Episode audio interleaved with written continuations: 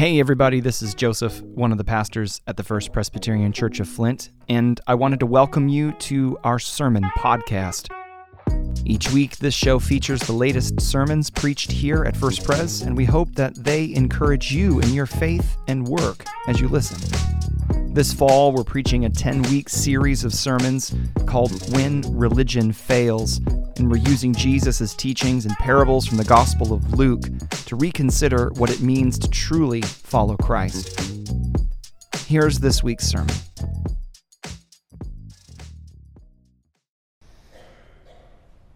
I love that passage.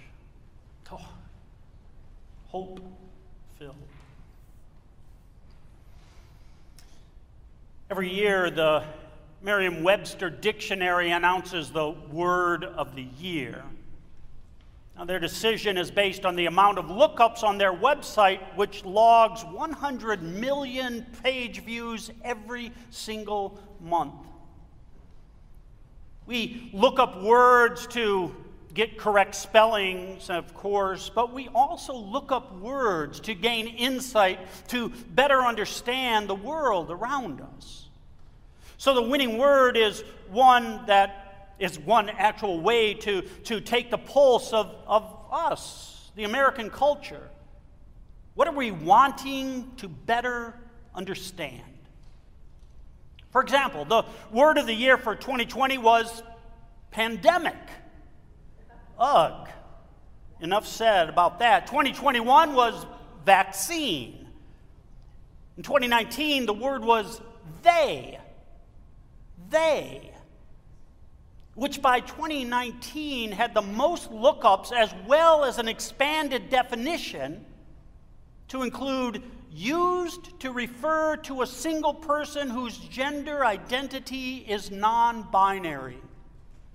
The preceding years, we as a culture have been exploring and wrestling with issues of gender quite vocally and vigorously. Many people, in fact, beginning to identify not as he or him, she or her, but in the gender-neutral way, they, them. So by 2019, the simple pronoun they had the most lookups. Merriam-Webster's word of the year. One more, bailout. You remember? Could you guess what year bailout was the word of the year? 2008, of course. It's a fascinating study of us, Americans, the word of the year. Well, a fascinating study for Paul Iturok, anyway. 2022, here we are. The runner-up saw very large increases from previous years, but their lookup rates were momentary blips, the result of a particular news event at a particular moment that caught the public ear and sent people scurrying at that time to find their meanings. Oligarch spiked in early March, coinciding with Russia's invasion of the Ukraine. Or codified, with an overall increased lookup rate of 193%, had huge jumps on several days in the year when the big news story pertained to Supreme Court decisions regarding Roe v. Wade being leaked or announced. Sentient, Queen Consort, Raid, Omicron, all had their moments this year. But when the dust settled, so did their lookup rates. Unlike those runner-ups, though, the lookup rate of this year's winning word increased 1,740% from previous years and has been highly active through all of 2022. Meaning its increase was not a momentary blip, but a word that people have been actively wondering about throughout the entire year. Maybe you've already heard. Maybe you already know the word of the year. Gaslighting. Gaslighting. That word takes me back to times I watched the psychological thriller Gaslight with my mom. Anybody ever see that? Right? Ingrid Bergman? Charles Boyer, Joseph Cotten, making her debut performance, Angela Lansbury? No? If you're going to watch it, which I strongly suggest, it's a great film, just know it's black and white. If you've seen it, though, you know what the word gaslight means. But if you've not, perhaps the word is new to you. Gaslighting pertains to disorientation and mistrust. It's defined by Merriam-Webster as psychological manipulation of a person over a period of time that causes the victim to question the validity of their own thoughts, perception of reality, or memories, and typically leads to confusion, loss of confidence and self-esteem, uncertainty of one's emotional or mental stability, and a dependence on the perpetrator. The second definition is a little easier to get through. The act or practice of grossly misleading someone, especially for one's own advantage. Gaslighting, the word of the year. Merriam-Webster never offers interpretation as to why a particular word has the most lookups any given year, but about gaslighting it does say this. In this age of misinformation, of fake news, conspiracy theories, Twitter trolls, and deep fakes, gaslighting has emerged as a word for our time. And while that may not interpret the reason for its jump in lookups, I do think it offers us a pretty good clue. Gaslighting. Look, we're in Advent again, the season of waiting still. And honestly, after nearly 59 years of living, I find myself wondering and questioning now more than ever before, how long, O Lord? How long must we put up with gaslighting? How long must we wait? How long, O Lord? The other night, Luce and I spent an evening gathered with a few friends for hors d'oeuvres and drinks and Christmas carols. It was a delicious evening. The hosts warm and gracious, the appetizers lip-smacking, the drinks quickening, and the piano playing magnetic in luring us all to join our voices in song. There's Becky. She can play, man. Maybe it was the wine, or maybe it was just me, but let me tell you, man, we sang really well, as if every one of us there should be in the church choir. I'll get your names afterwards, Harold. We sang with our hearts. We sang wistfully of days long past, while at the same time envisaging days to come. We sang robustly and joyfully, as if every carol were our favorite one. In the moment, amidst the warmth of the wine, the room, the song, the friends, one of the carols gave me pause. That Longfellow poem set to music, I heard the bells on Christmas Day. He penned the poem Christmas Bells on Christmas Day, 1863, as not only the country, but hundreds of thousands of human bodies were being ripped apart in civil war. By far the deadliest war in U.S. history. Added to that burden, Longfellow was languishing after the death of his wife in a fire, and after his eldest son had snuck off to join the Union Army, only to get severely wounded shortly thereafter. The opening words, as we sang, I imagined, he wrote with a hollow cynicism. I heard the bells on Christmas Day, their old familiar carols play, and wild and sweet the words repeat of peace on earth, goodwill to men.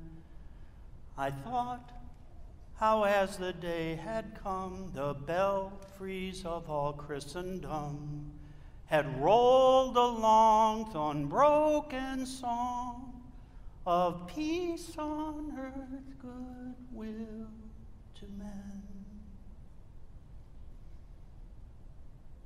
The battles continue to rage around and within, yet those old familiar words keep on rolling. Like the stone, Sisyphus was doomed to eternally push up the mountain only to have it roll back down to start all over again. Peace on earth, goodwill to men. Honestly,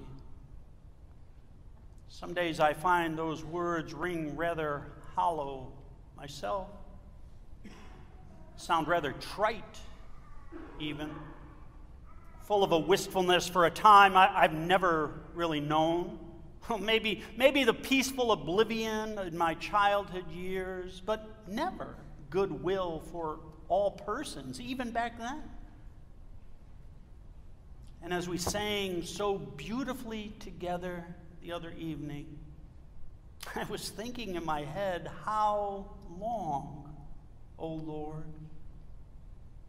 How long before this eternal refrain of peace and goodwill is more than a ding-dong from the belfries or a hypnotic lilt of sweetened voices, but actually realized in the world, in the flesh and blood of all people? How long? So I took another drink, if for no other reason than to numb the longing, so I could keep singing the words with my friends. I mean, come on. How long, O Lord, before tornadoes stop their swirling, volcanoes stop their spewing, floodwaters stop their smothering, fires stop their smoldering? How long before the spell of the tranquilizing drug of gradualism wears off? The facade of progress is removed and justice is served up in full. How long before all the sleeved cards are laid on the table and the motives of any and every action between people is exposed for all their beauty and for all their ugliness, as truth is finally uncovered and systems and people are finally set free from abusive puppet strings of gaslighters and self-serving manipulators? How long before economic systems and budgets are not wielded as weapons of a status quo that secures prosperity for only some, or wielded to turn a vote or to appease an angry people, but are actually used instead as tools put to the work of healing a nation, healing minds and bodies, of hurting, of dying families and people, healing the wounded psyches of a people too long deemed not important enough to care about? How long, O Lord, before the promises of politicians and activists are more than a pocketful of mumbles and lies and jests, but are spoken humbly from hearts that are centered purely on neighbor love? How long before the words of pundits claiming a mission of truth are more than the gaslighting of a desperate public to up ratings and increase already swollen bank accounts? How long before people will no longer fear a medical diagnosis, before babies are born only healthy and hale, before hearts beat only to life-supporting rhythms, before dementia and Alzheimer's are forgotten? How long before abuse and violence in families and households and schools and dance clubs and city streets and rural roads are finally stopped, before all the countries, the great Russian bear and the American eagle and the Chinese dragon, the Iranian cheetah, the Indian tiger, the Israeli lion? How long before they actually live together in peace and the world's children play freely without the threat of being bombed and maimed and hungry and homeless? How long, O Lord? How long? And in despair I bowed my head. There is no peace on earth, I said,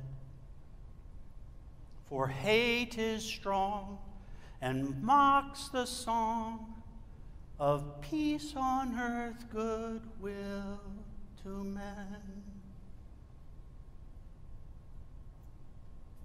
Hey friends, it's another Advent. Gaslighting is the word of the year. The planet continues to rock and swell and spew and burn and teeter. Wars between nations, peoples, religions wage on around the globe as they always have. And we grow more cynical about death, more cynical about life. And our hearts grow more calloused. And yet, here we are, waiting together. From somewhere deep within his battered soul, these words then poured from Longfellow's pen. Then pealed the bells more loud and deep, God is not dead, nor doth he sleep. The wrong shall fail, the right prevail. With peace on earth, goodwill to men. And those words stung my heart with a sudden peace and filled my eyes with tears. I can hide them well. As those words confronted my fears, my doubts, my cynicism, my pining that evening, and I sang the carol as if I were singing the very words of hope that we heard Isaiah proclaim this morning, the hope of a green shoot sprouting from an old stump, new life from a hewn tree, the life of a single sprig rooted in the Lord God, whose delight is following God's ways, would produce an overflowing harvest of abundance. Words of the one who is so filled with God's wisdom and understanding that his judgments are not money-grubbing, ratings-driven, or self-serving. Rather, his judgments are righteous and equitable for all people, including those the world's powerful leave out. And in speaking of the world's powerful, well, in the presence of this plenty for all, God and neighbor-centered one, they will find their muscle has atrophied and their pockets had holes. They'll find their knees won't be able to hold them up, but will collapse before him. They'll find their tongues tied, unable to utter words they love, like pandemic and smarter bombs and fake news and hate and words that end in ism but only cause schism. The words they will begin to learn and experience along with all of us who are longing for this day will be words like wisdom and understanding and righteousness and equity and faithfulness and wonder. Delight and awe and truth with a capital T and the name of that spirit-filled one whose life has taken root in this messy, sin-soaked world, the name of Jesus, who is the green shoot that has sprouted from an old stump of a hewn tree. Jesus, by whose word and touch sick in body, mind, and spirit were healed and made whole.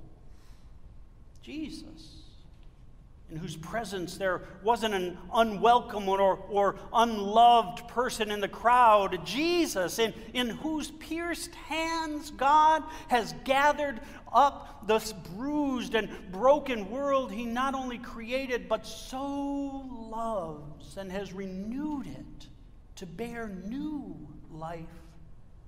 Jesus, whose lily-scented breath has revived a people with sure hope that the day we long for will most certainly come, and with it, the final end to violence, disease, fear of being crushed by powers out of our control. Sure hope that his day will come, and with it, no more hunger or stupor or violence or desperation or neglect or people being pushed aside and forgotten. In Jesus, the full impact of Isaiah's vision of a shoot sprouting from a stump to grow into a broad branch tree bearing healing leaves and good fruit for all the nations and peoples of the world is finally realized. This Jewish man hewed down only to bring forth new life, abundant life, not only to Jews, but to the whole world and all that is in it, you and me and everyone else who's not here today included. With hope fixed in him, the belfries ring out God's resurrection song of new life, for it has already begun in Jesus. Through Jesus, the world revolved from night to day, and the bells ring with his good news that cannot be silenced. Even we gathered here this morning have been revived by that news so that we might come to hear it once again, and we might carry that carol in our hearts and then out these doors and into our homes and our places of work and all the gathering spaces where we meet and into the streets and the alleyways and the prisons and the city hall. Together, friends, we are the voice to ring above the word of the year with an even more longed-for word. A word that will never be replaced in years to come. The word of love, God's love, that meets the world in the crucified, risen Lord, the very person of Jesus.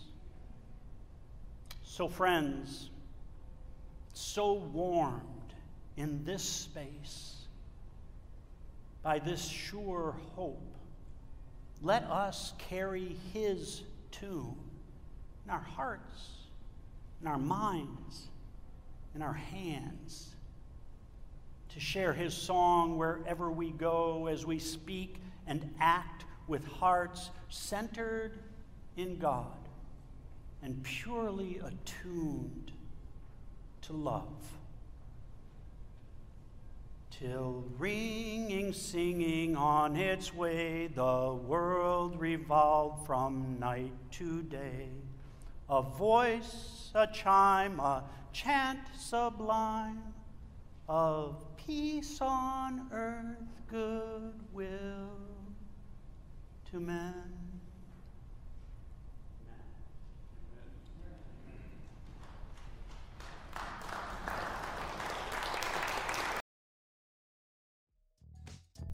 Thanks for listening this week. The First Presbyterian Church of Flint is an historic downtown congregation proudly part of the Presbyterian Church USA, the largest Presbyterian denomination in the United States. You can learn more about us at fpcf.org. You can check out our weekly live stream broadcasts on our channel on YouTube, but better yet, you can stop by any Sunday at 10:30 a.m. to worship with us. We would love to welcome you and your family to worship. Have a great week.